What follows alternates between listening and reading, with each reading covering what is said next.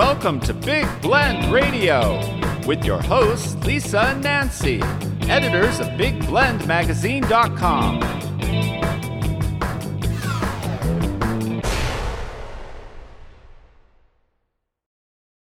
Hey, everybody, welcome to Big Blend Radio's Nature Connection show, where every fourth Friday, along with our special guest co host, fine art nature photographer Margot Carrera, we talk about nature, we talk about wildlife science, the environment, and today we're excited to welcome Peter Alagona.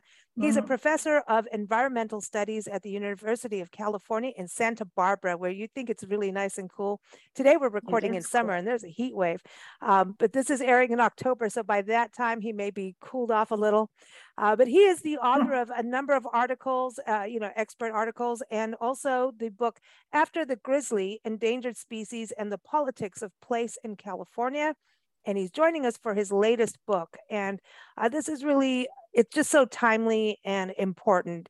It is called The Accidental Ecosystem People and Wildlife in American Cities. And you can go to his website, peteralagona.com. So, Peter, welcome to the show. How are you?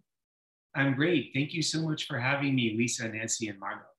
Hey, we're glad to have you here. Um, we love our Nature Connection show because, you know, we're really trying to get everyone to understand that we do need to protect the environment and nature. And everyone can argue about climate change, how it is there, but we do need to look at the changes. And I think what's so important about your book is that it's looking at the habitat. We've done, mm-hmm.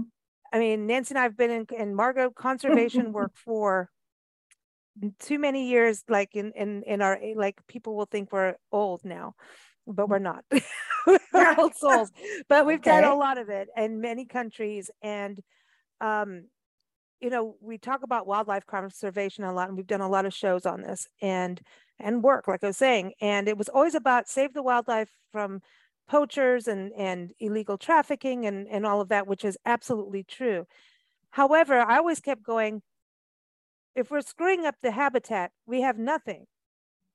And I feel like your book is kind of really showing us why are we seeing, you know, cougars in the backyard, not not women cougars. Just gonna oh, say. I'm writing. Oh, see, because I we're gonna go that I'm, way. I'm in so much trouble already.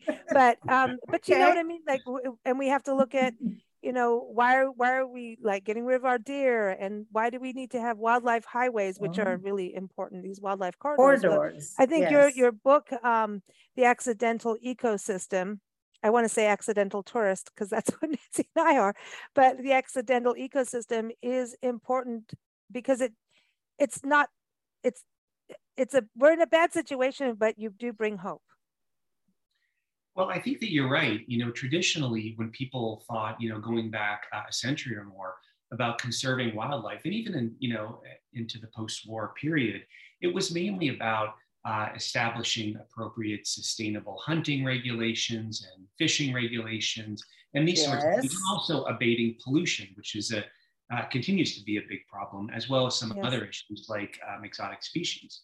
You know, but today I think that um, conservation conservationists, conservation biologists really do focus largely on habitat. Uh, understanding that you know without conserving and restoring habitats and all these other measures that we might uh, that we might take uh, would probably be be likely to to not succeed or, or even to fail uh, fail pretty spectacularly. And so habitat is crucial.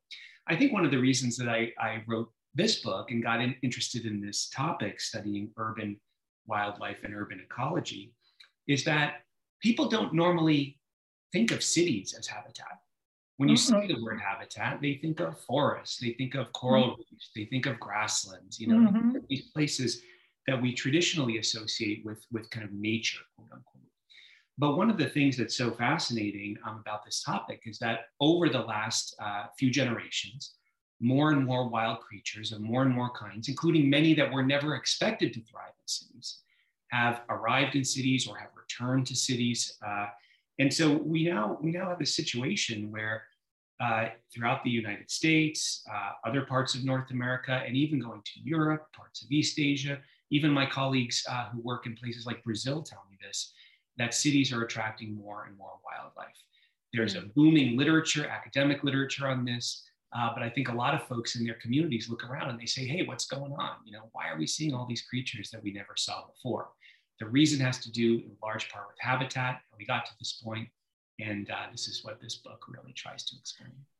Is there also a part of mm. the animals also coming from that area? I remember mm-hmm. once we were in the mm-hmm. Sequoias, a Sequoia National Park, and with a park ranger, a friend, and she's saying every time we went to Paradise Meadow, and oh my gosh, it, it's so beautiful there.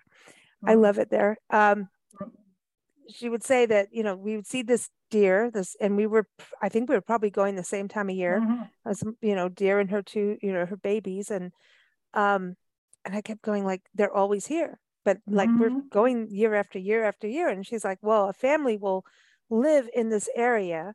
I mean, they don't really mm-hmm. go that far out. Within a few miles, this is their habitat. Mm-hmm. And so I wonder about birds um, and how they migrate, that they know that this is their stop. Um, and do they just move out when we start to move in? So in it's, the park, they're protected, but we it, they are on a walkway where people are walking by but um it's in their DNA. In their DNA to go to those places. Mm-hmm. You know, um, uh, about three weeks ago, I was fortunate to be um, in Alaska. Went to Katmai National Park. Nice. Go, no way, dude. Cool. Yeah, where you can go. I'm jealous. I'm on, jealous. Oh yeah, it's amazing. Where you can mm-hmm. go there and walk on the beach and, and see uh, brown bears um, very close. Up. Cool. And so I, you know, I, I, actually work with bears and I study bears as a, a project. Um, oh, awesome. Uh, but you know, when I came back and I showed my friends and colleagues some of my photos, they were like shocked. They said, you know, how can you be out there, those close to that close to those animals? And I said, you know, in general, not always, but in general, animals are pretty predictable. People mm-hmm. are pretty unpredictable, right? Yep. And so that is that's the case on an individual basis, largely for most creatures. Uh, that can, mm-hmm. for example, become a little bit habituated to people, which allows you to view bears in places like Katmai. Uh, but it also happens on much larger scales in terms of populations. One of the first things I learned as I was doing research on this book is that in North America in particular, and the United States especially, it's not quite as true for some other regions of the world. Uh, we built many of our biggest and what became most prosperous cities in places that were unusually biologically rich, productive, and diverse prior to the city being established there. And there's a bunch of reasons why that is. One reason is that these were often places that were easy to get in and out of transportation, rivers, and uh, harbors, Water. like this. Another reason is that those places had resources for people to harvest during the early days of, of urban development, which often involved, you know, trade posts, for example, outposts uh, for furs and, and, logs and things like this uh, in more frontier areas. Another interesting reason, and this is particularly the case where I live uh, in California, is that in those really rich areas, there were also large and prosperous indigenous communities. And so when the Spanish Spanish speaking uh, missionaries came over to California to establish their missions, they did it in the areas where the biggest indigenous communities were, which were also some of the most biologically rich areas. And so we did this, then we built these cities, we kicked out a lot of the animals, we you know, kind of flattened a lot of the habitats.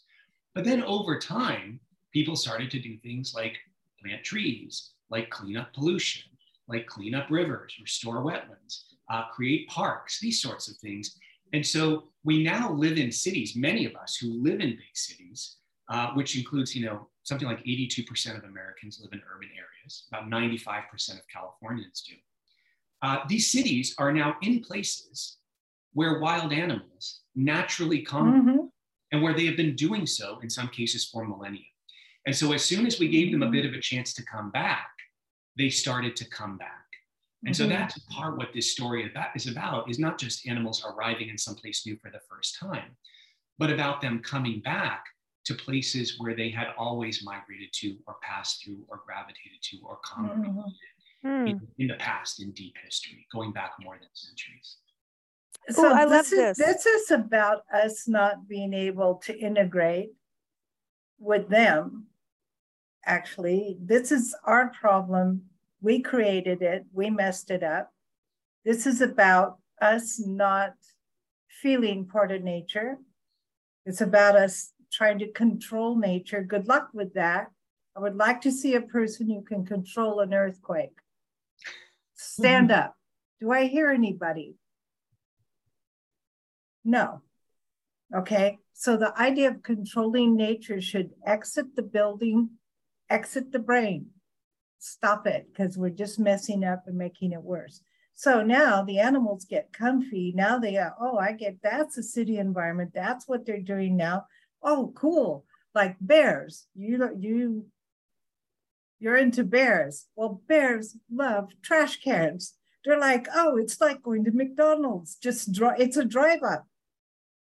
Go get the, just go to trash cans. Oh, then they go, Wednesday's trash day. Yippee, here comes the bears.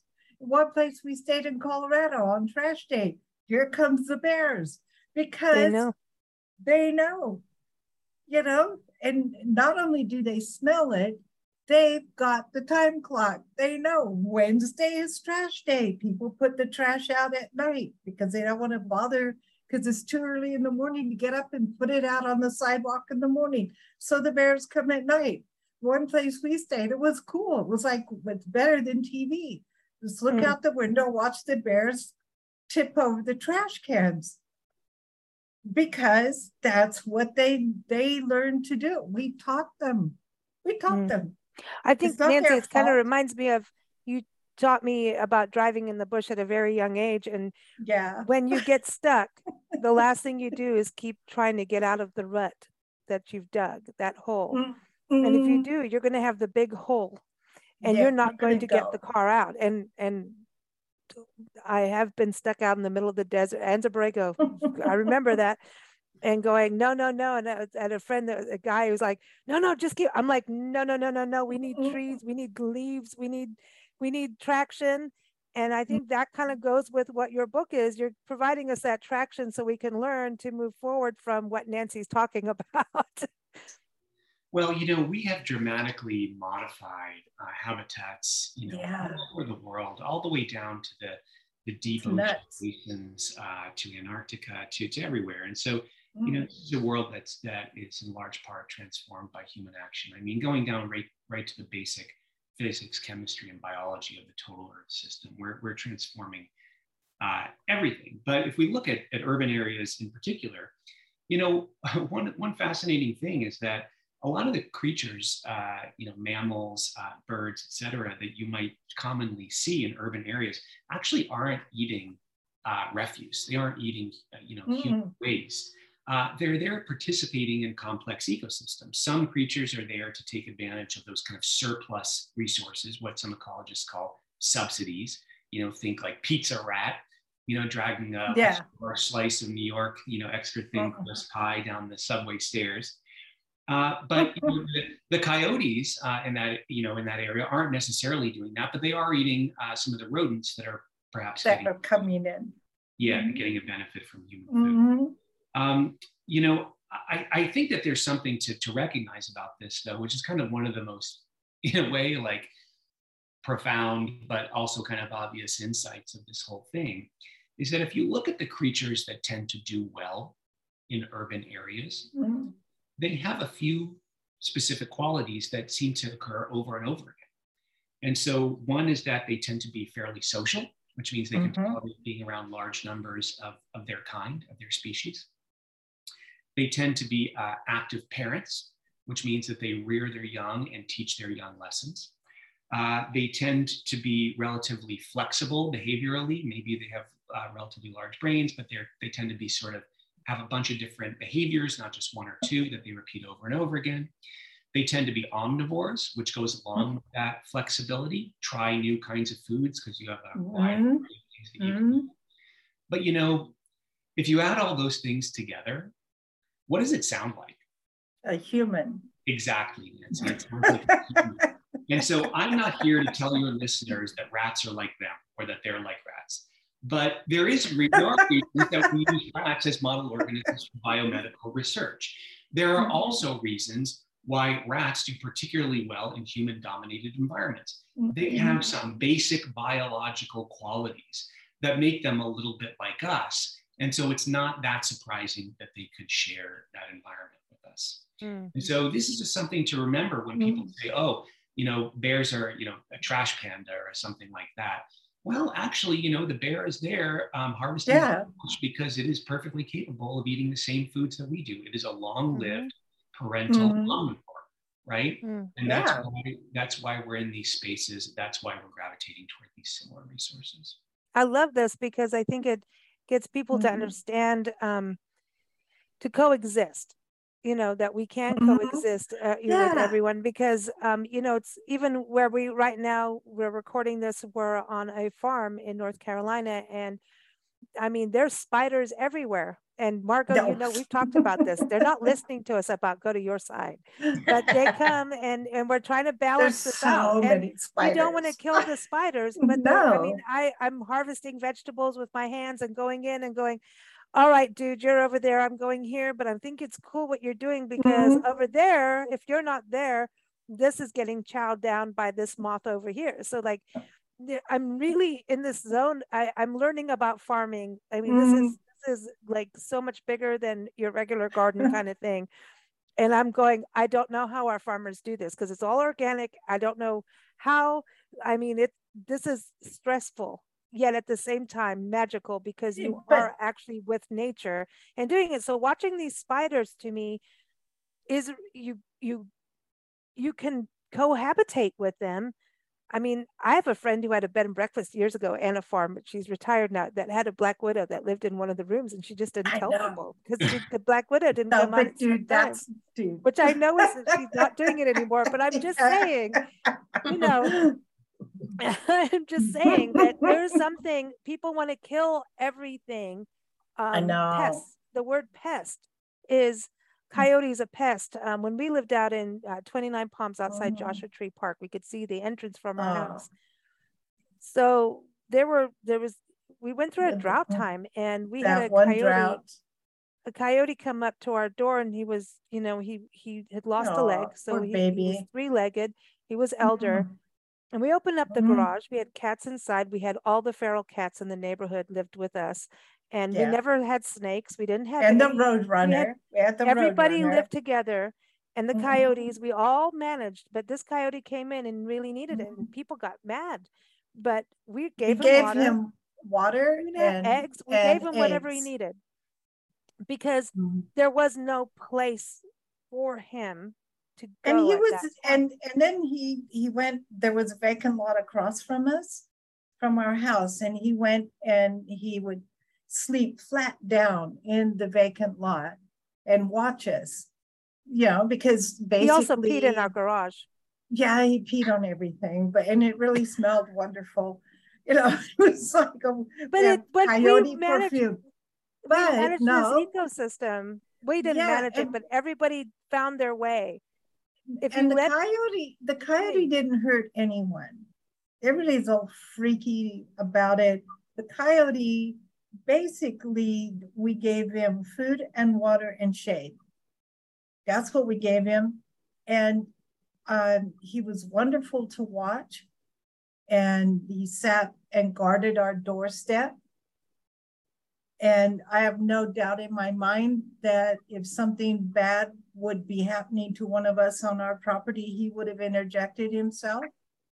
I have no doubt in my mind about it. You, we never made any attempts to capture or pet him. We just gave him what he needed, and he was loyal and just sank into the landscape. Hardly anybody knew he was there. The only way people would know is if we told them. Until a house down the block some druggies lived in it, blew their the perfect hole in their going on roof. down there at that time, yeah. Yeah, and um, everyone bailed. Every yeah, he the coyote bailed, and people moved out, and that Including that us. was yeah, everybody moved out. It was an interesting experiment in human behavior that ruined everything, but. Um, I don't know where it's going with. Yeah, this, what I was going to say, what what would you think about what, that, Peter? in I regards mean, to where, I mean, I wouldn't say feed the animals, but it was a day. It was a day where that yeah. animal really. It was. I mean, it gets to. It got to over 120. I mean, we were at Death yeah. Valley Records mm. heat at that point, and if there's no water and it's a drought, what do you do? You know, we actually yeah. did have some wildlife people saying at that point, just be kind if you can, but it's not, oh, we shouldn't be going out feeding animals. Like, don't go into Yellowstone and start mm-hmm. feeding animals and no, things I'm, like that. Okay. But from, okay. from, where hold on. okay, go ahead. I was going to say where I was going with that story. The night that the house down the street blew up, we had 19 or 20 feral cats on our roof and a roadrunner. The coyote bailed and we never saw him again.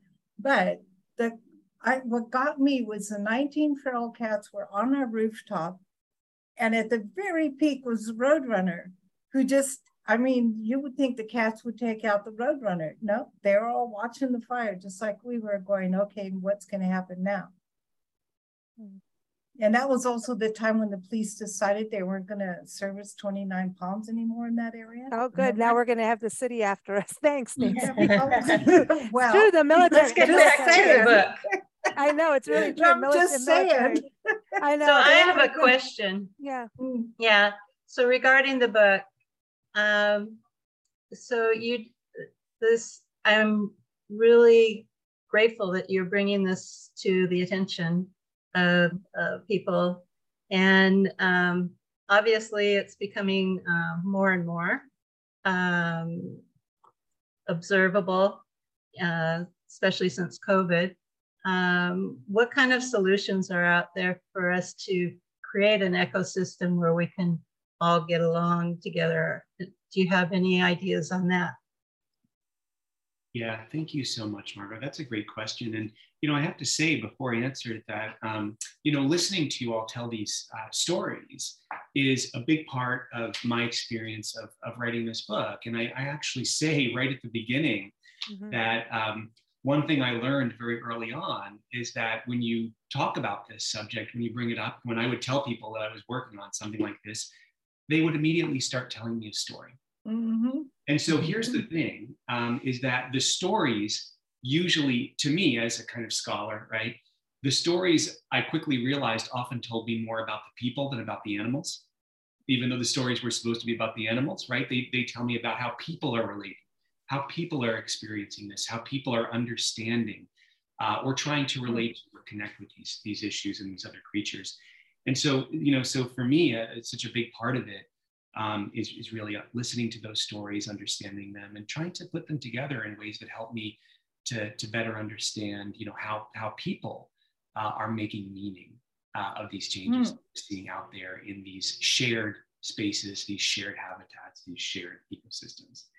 So um, in terms of solutions, um, uh, I can say a bunch of things about that, but um, let, me, let me say this, that this book is called The Accidental Ecosystem in part because one of the main arguments that I make in it is that wild creatures uh, returned to or arrived in for the first time many of our cities uh, over the last, you know, four or five decades. Um, for reasons that uh, relating to decisions that people often had made decades earlier and for other reasons. So people didn't, you know, plant tree-lined streets uh, mm. to try to attract squirrels. They did it because they realized that it might be good for climate, for human health and well-being, these sorts of things. Same with parks. Um, same with cleaning up pollution in urban areas. And so these things ended up kind of bringing wildlife back, but it wasn't that wasn't their intent. So it was a little bit accidental. Uh, what I'm trying to say at the end of the book really is that now that we're in this situation where we have all these creatures, then maybe we should think about moving toward away from an accidental urban ecosystem toward a more intentional one. And I think that that's the solution question you're getting at. Where do we want to go with mm-hmm. this? Yes. And so, um, so what I would say is that this isn't just all unfolding naturally, but we're also not, uh, you know, as Nancy said, in total control. But we can kind of direct these things. Uh, to date, in very few communities have people actually sat down and said, what kind of an ecosystem do we want our city to be? What kinds of wild creatures do we want more of and what which ones do we want fewer of? Uh, and so you know even just starting to have that conversation which is also the point of this book to get people talking and that's why i'm so thankful that you're covering this in your podcast uh, is to get people talking about this. You know what do we want? Maybe in, in our communities maybe in my community i want more owls and fewer rats. Well that can those two things can actually go along together. Mm-hmm. And in many, uh, in some farms now, people are actually bringing in owls, uh, establishing mm-hmm. owl boxes to control gophers and moles and other rodents right. in farm fields. And so this is the kind of thing that potentially um, can happen in more urban areas as well. There's a long tradition of placing nest boxes in urban areas uh, by groups like Audubon and others. But in terms of actually like where the, the change happens, is I think maybe what, what you might want to know. Um, I think it happens really on a couple levels. Uh, one is at the individual level.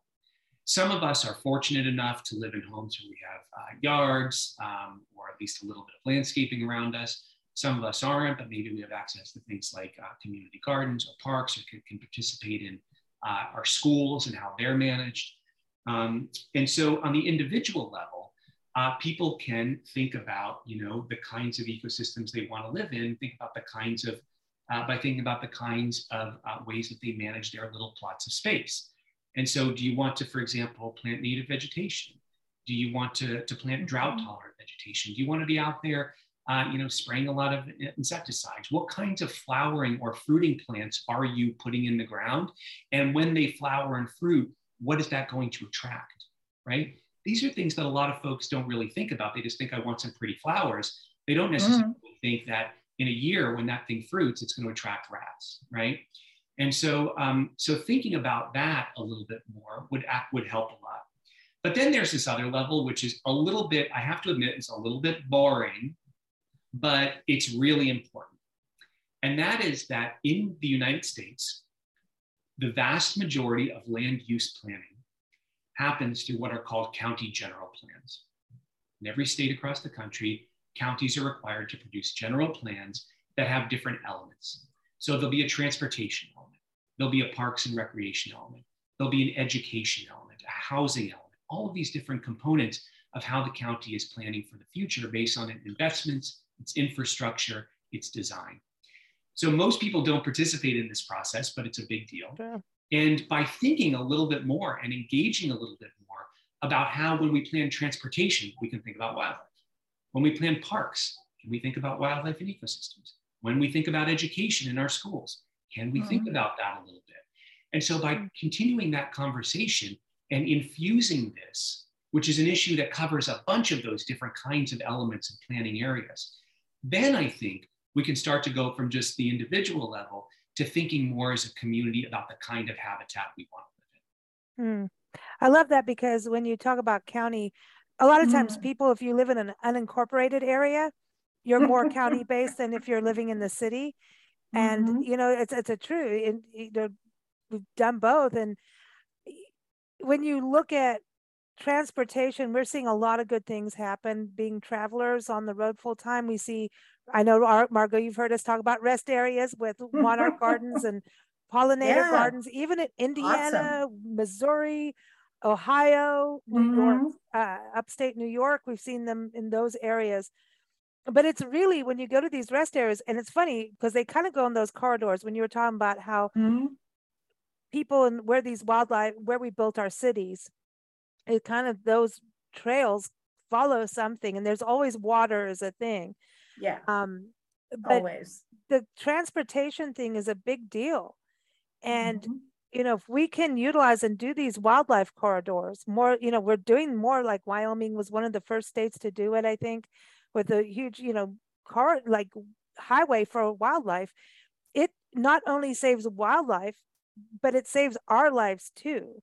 You know, the mm-hmm. more deer we're hitting, the more human beings are getting hurt and cars are being mm-hmm. smashed you know so it's a mm-hmm. this is a everything you're talking about you know the accidental ecosystem to me is yeah we're kind of creating a new world. You know they talk about you know post covid is the new normal.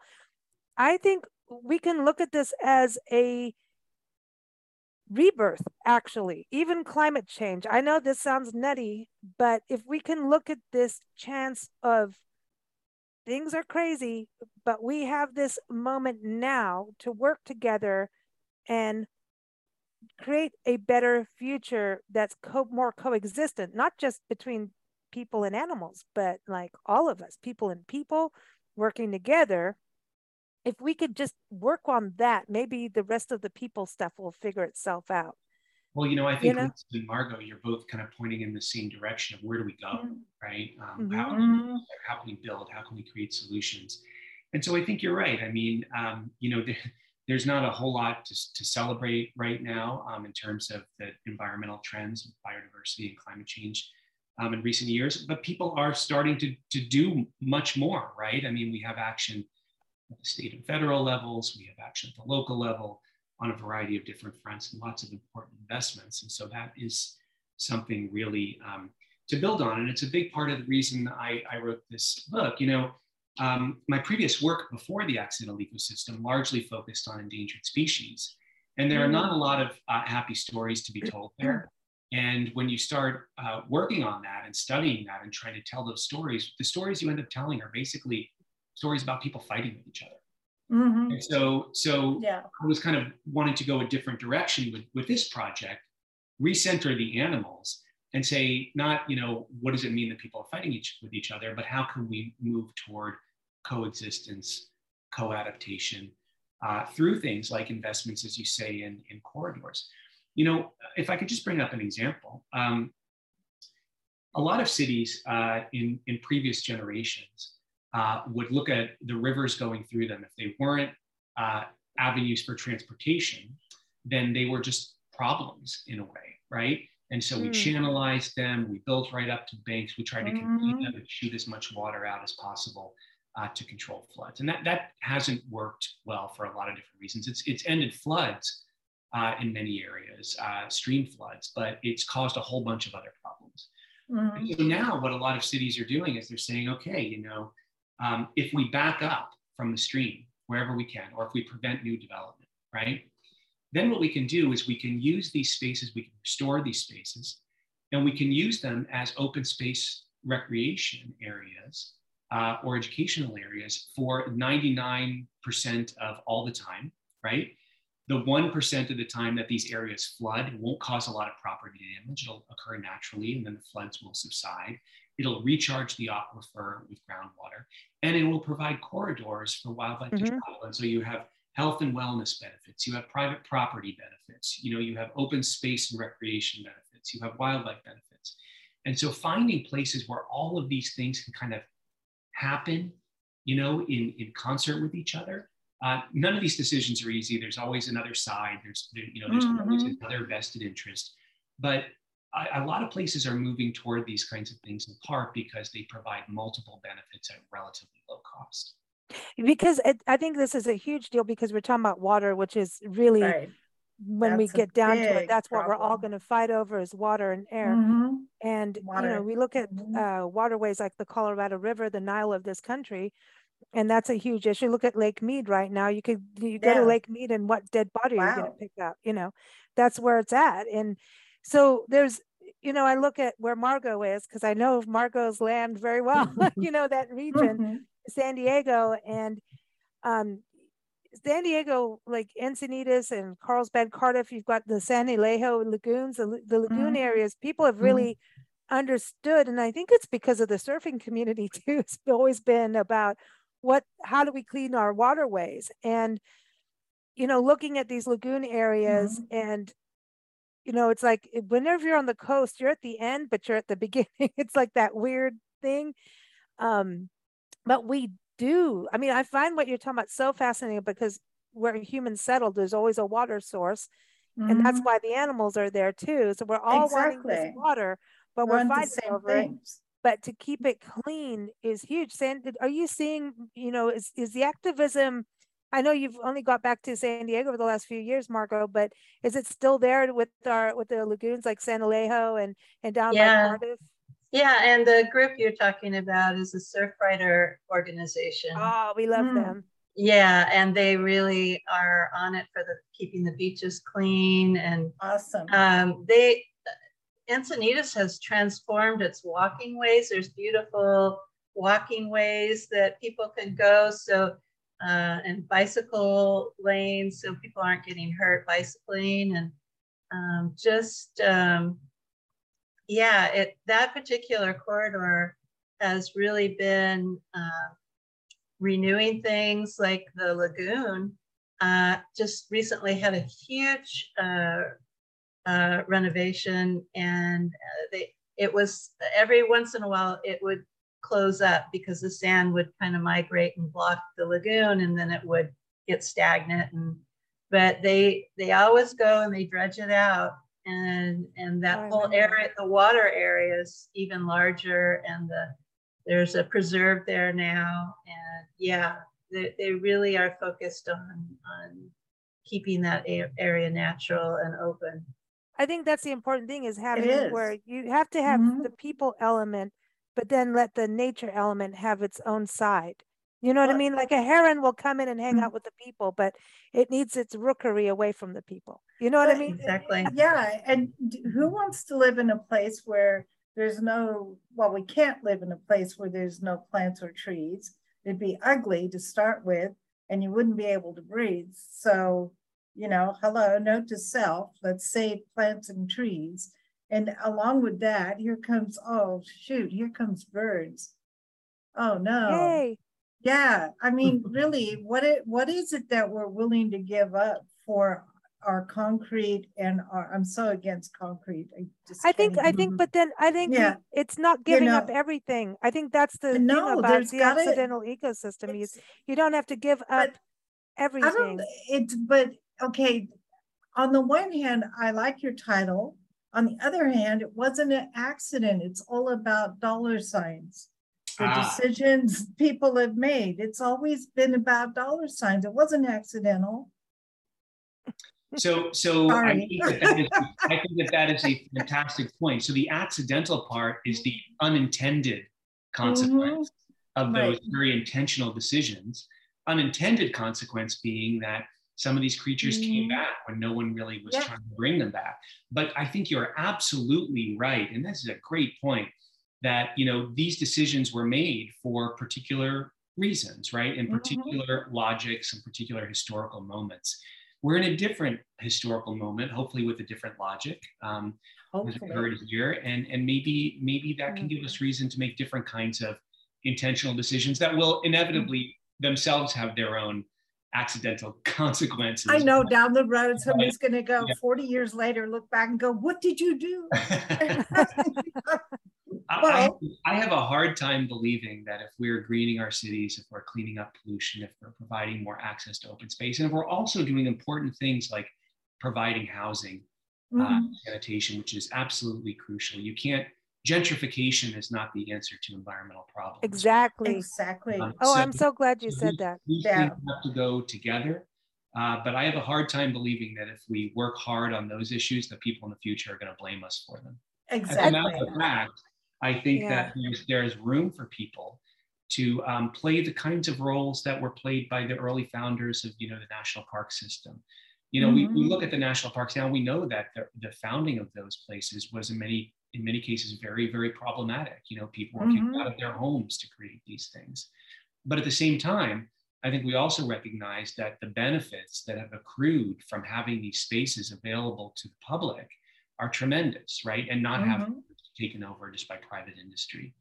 And so, you know, I think that there are opportunities for people now to play those kinds of roles in urban ecosystems uh, that people will look back in the future as being imperfect but thankful uh, mm-hmm. that, they, that, they, didn't go uh, a different direction. I think it's also a time for businesses mm-hmm. to stand up. I mean, we're seeing a lot of changes happening in regards to how corporate corporations are treating their employees and we're seeing more of a you know mm-hmm. it, i think covid did that it's like hello you know we we need childcare we need thing we need you know look at what's happening mm-hmm. in california with you where you guys are with the uh, fast uh, recovery act for fast food workers and mm-hmm. people fighting like oh well people shouldn't have fast food as a business uh, as their employment and some people really need it because we have shifted if you think about mm-hmm. the last 25 to 30 years not just this country, globally, we have shifted in industry. Absolutely. We are going from coal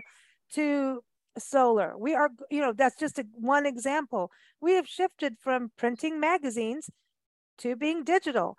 Mm-hmm. We have shifted. Our industries as a whole have shifted, which means people are in a shift and doing jobs they never thought because they're providing for their family.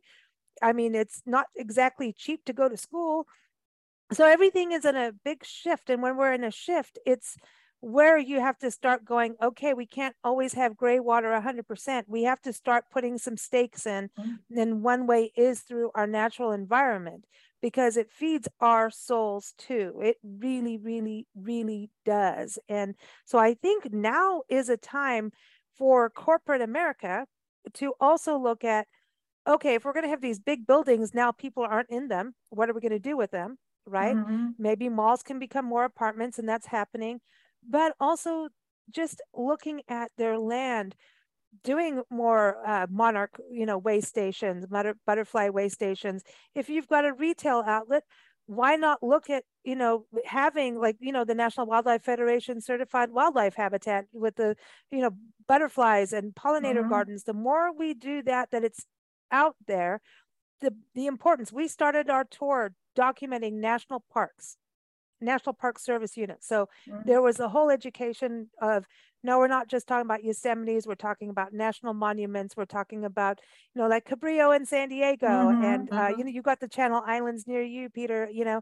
Um, But we mm-hmm. were doing the smaller parks and then now we do every single now park because every parks. single park matters. And now our tours love your parks tour because it is about if you have a mm-hmm. pocket park, just a tiny little square of land. Everything.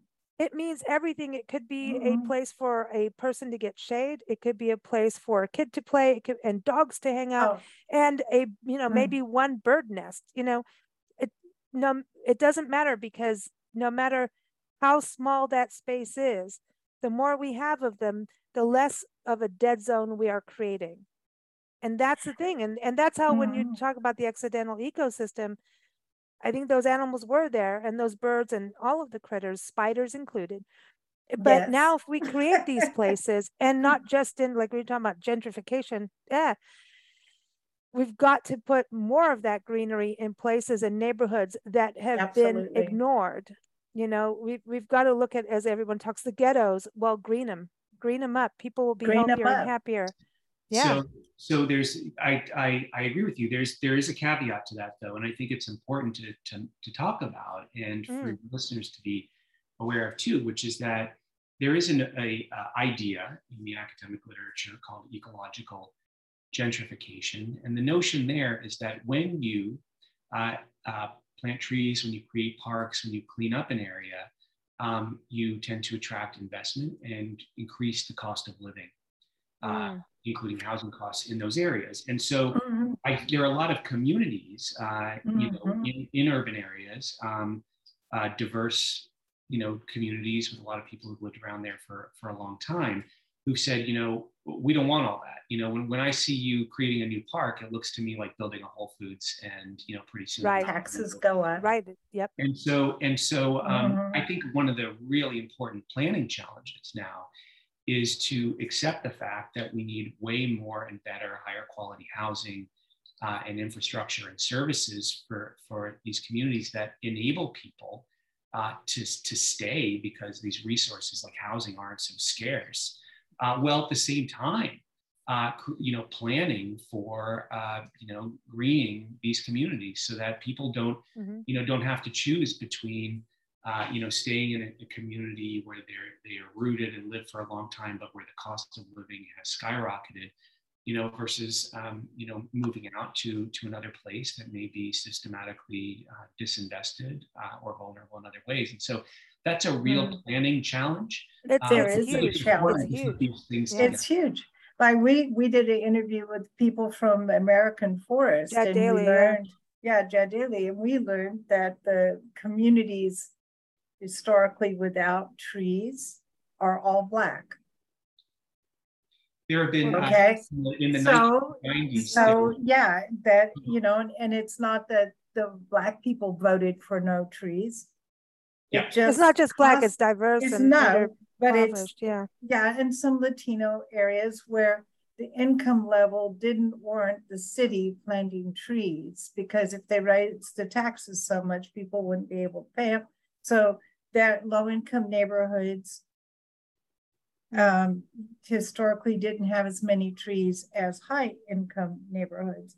So if we could level it out, and I'm not a communist, so don't go there. I'm just saying, because I don't know what will happen. Um, if we level it out so that we're looking more of the entirety of the of the country and the entirety of the earth instead of our one little spot on it, we would do a much better job. Well, you know, th- I think that's a great point. In the 1990s, the National Science Foundation funded a couple of long-term ecological research sites in urban areas. Uh, mm-hmm. Uh, one was in, uh, there's a competitive bidding process. One was in Phoenix uh, and still is, and one was in Baltimore. And in the Baltimore study, mm. long-term study, um, that's one of the things they did is they pioneered some of these methods of looking, for example, at uh, inequities, uh, mm. race, class, uh, gender, income, language, etc., housing, related to different kinds of environmental factors like mm. cover, greenness, um, you know, uh, exposure to uh, air pollution, these sorts of things. And the, the results that came out of that are not surprising to any of us, right? And these have been replicated now in many um, in many other places. And so, uh, you know, saying something like tree equity is something that's very easy for some people to sort of poke fun at. But you know, if you're uh, homeless and you're live and you're in Phoenix, uh, tree equity could be a life is massive. because the difference between communities that um, you know have canopy cover, for example, and those that mm-hmm. don't, in some cases, can be 10 or 15 degrees Fahrenheit uh, yeah. which be the difference between something that's tolerable and something uh, situation that's that's really not and quite dangerous. Mm-hmm. It's yeah, everybody should be aware of these things and be thinking of solutions that uh, enable you know more equality uh, socially, uh, while also mm. increasing um, equality and access uh, ecologically. I love that. I think they do go hand in hand. I mean, it's and mm-hmm. we are part of nature. We are living things, beings. Before we go, Margot, do you have any questions or comments for Peter? No, I'm, I'm just glad you're opening the conversation and this is the conversation we're wanting to have on this show. Mm. So thank you for joining us. Mm, it's uh, fantastic what you're doing. Um, mm-hmm. I've, I've got to go read about the grizzly bears now. Yeah. like, I got to get into that because I think we got to take care.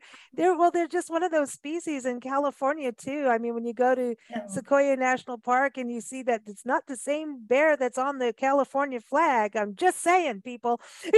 you know, mm-hmm. so. well, yes, I, I've been uh, back in 2016. I I uh, started a group here at UCSB that's taking the first look in, in uh, many years at the serious uh, research-based look at the past and maybe potential future of grizzly bears in California, which have been extinct here for almost a century.